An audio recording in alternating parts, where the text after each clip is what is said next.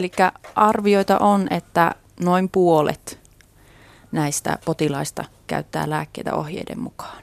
Eli se hoitoon sitoutuminen on vajavaista vähäinen prosenttiosuus on toi noin puolet näin maalikon näkökulmasta.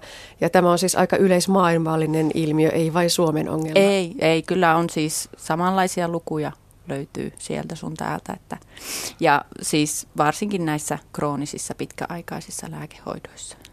Onko se syy ehkä nimenomaan siinä, että, että vaikkapa sydän- ja verisuonitaudit, verenpaine, diabetes, kolesteroli, ne ei tunnu pahalta. Ei ole sellaista tunnetta, että pitäisi lääkitä itseään, koska tuntuu tältä. No ainakin näissä statiinihoidoissa niin todennäköisesti osittain johtuu siitä, eli ihmiset eivät välttämättä koe olevansa sairaita. Että ei ole semmoista oiretta, mitä pitäisi lääkitä, niin sitten se jää helpommin ottamatta se lääke sitten. Vaikka lääkäri varmasti on muistanut mainita, että tärkeää on se lääke ottaa.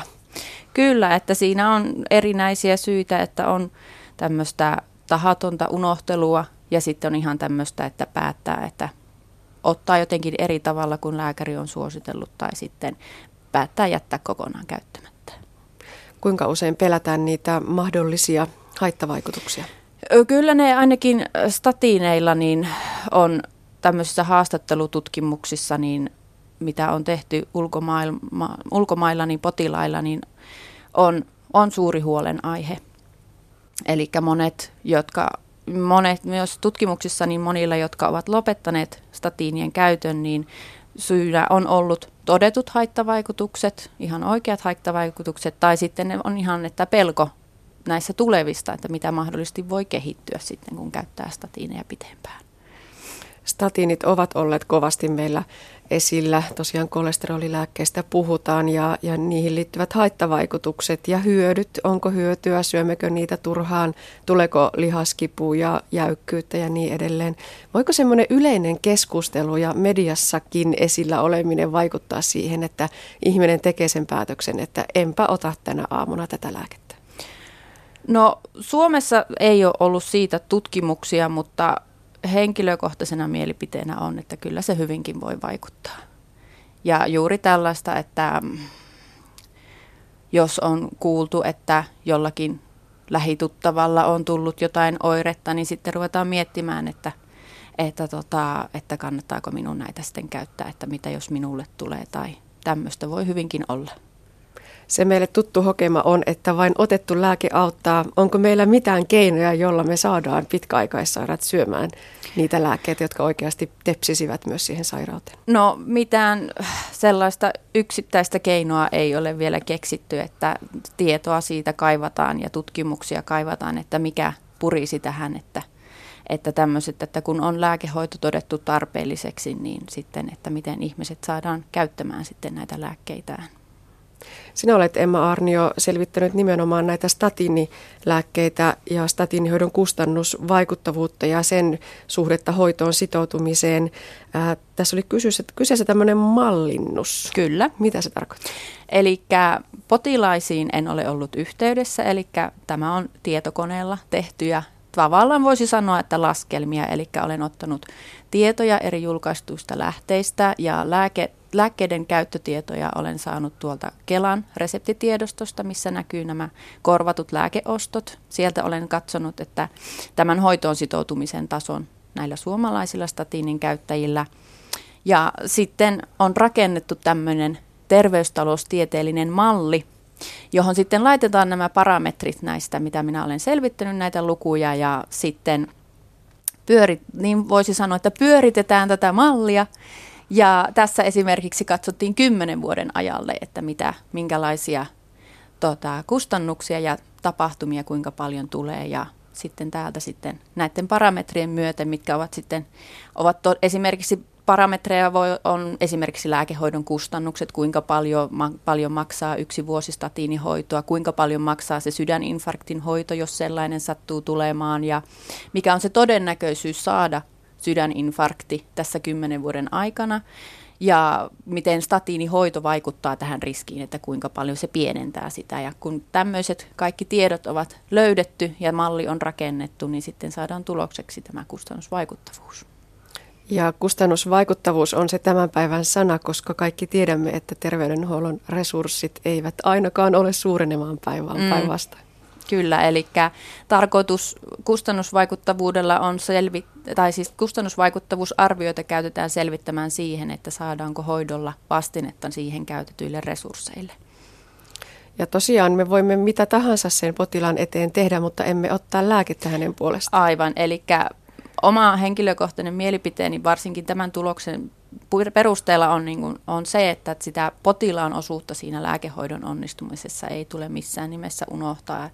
Että on, on hyvin sanottu, että on tavallaan turha käyttää paljon rahoja uusien lääkkeiden kehittämiseen ja kliinisiin kokeisiin ja muuta, jos se loppujen lopuksi sitä lääkettä ei käytetä. Se menee sinällään kaikki hukkaan, että se on tärkeää se lääkkeen käyttö. Ja tosiaan totesit täällä tutkimuksessasi, että se hoitoon sitoutuminen, niin sillä on suuri vaikutus statiinihoidon kustannusvaikuttavuuteen sepelvaltimotaudin ehkäisyssä, eli sillä tavalla ihan suoraviivainen tulos sieltä rekistereistä löytyy. Kyllä, eli se kustannusvaikuttavuus on selvästi parempi kuin jos nämä potilaat käyttävät tätä lääkettä hyvin hoitoon sitoutuen kuin sitten, että mitä se näyttää niissä rekistereissä olevan. Täällä on tämmöinen luku, että vuonna 2013 Suomessa käytettiin yli 55 miljoonaa euroa statiinilääkkeisiin.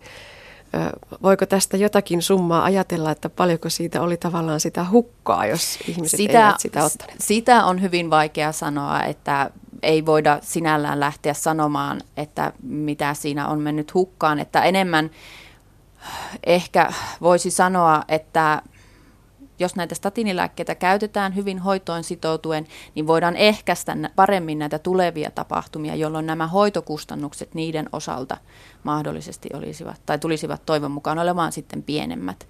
Eli kun potilaat sitoutuvat hoitoon hyvin, niin todennäköisesti lääkekustannukset kasvavat, koska sitten niitä lääkkeitä käytetään enemmän, mutta sen seurauksena toivon mukaan sitten hoitokustannukset, tapahtumien hoitokustannukset laskevat ja sitten kokonaiskustannukset olisivat pienemmät kuin sellaisessa tilanteessa, että niitä lääkkeitä käytettäisiin huonommin. Mm, eli saadaan niitä terveitä elinvuosia kyllä. lisää, jotka ovat sitten kovinkin terveystaloustieteellisesti kustannusvaikuttavia. kyllä, kyllä. Toivon mukaan näin tapahtuisi. Tässä alussa todettiin, että noin puolet pitkäaikaissairasta ei käytä sitä lääkehoitoa niin kuin kuuluisi. Mitä nyt tämän statiinitutkimuksen perusteella, niin millaisia prosentteja sieltä saatiin? Eli olen aikaisemmin tehnyt tutkimuksen näistä suomalaisista statiinin käyttäjistä, niin näyttää, että ensimmäisen hoitovuoden aikana noin 55 prosenttia sitoutuu hoitoon hyvin ja sitten kolmen vuoden, ensimmäisen kolmen vuoden aikana se luku on siinä vähän tippuu alle 50 prosentin, mutta että siinä se pyörii siinä 50 prosentin paikkeilla sitten. Eli aika sama kuin tuolla muuallakin. Se, mikä luulisi näitä statiinilääkkeitä syöjiä kiinnostavan, on se, että statiinihoitoon sitoutuneilla potilailla on suurempi riski saada, siis huonosti sitoutuneilla on suurempi riski saada sydäntautitapahtuma. Eli tämäkin on hyvin suoraviivainen löydös, että, että pysyt terveempänä, sinulla on pienempi riski saada sydäntautitapahtuma, jos sitoudut lääkehoitoon ja otat niitä lääkkeitä niin kuin on neuvottu. Kyllä, koska siis se lääkkeen tarkoitushan on pienentää sitä riskiä. Ja jos sitä lääkettä käytetään hyvin, niin se riski siis pitäisi pienentyä, mutta sitten taas, jos sitä lääkettä ei käytetä, niin se alkuperäinen riski ei muutu mihinkään. Ja tämä on se viesti, joka pitäisi nyt saada sitten suurelle yleisölle läpi. Kyllä, että siis sillä tavalla, että jos lääkäri on todennut tämän lääkehoidon tarpeelliseksi, niin, niin silloin sitä siinä mielessä kannattaa käyttää.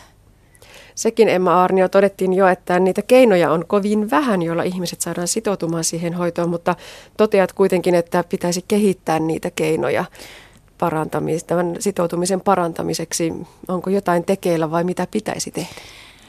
tekeillä saattaa hyvinkin olla jotain, mutta tota, tähän mennessä on kokeiltu tämmöisiä erilaisia muistutusmenetelmiä, potilaiden informaation lisäämistä – keskusteluja esimerkiksi farmaseutin kanssa apteekissa on kokeiltu ja joillakin on siis saatu ihan on saatu adherenssi, tätä, siis tätä hoitoon sitoutumista lisättyä, mutta ei välttämättä kovinkaan paljon. Ja voi olla, että sen saamiseksi on jouduttu käyttämään hyvin useitakin menetelmiä, eli se on vähän monimutkainen on saattanut olla tämä, että se on, voisi sanoa, että nämä syyt tähän huonoon hoitoon sitoutumiseen ovat niin moninaiset, että se on hyvin vaikea iskeä siihen kiinni.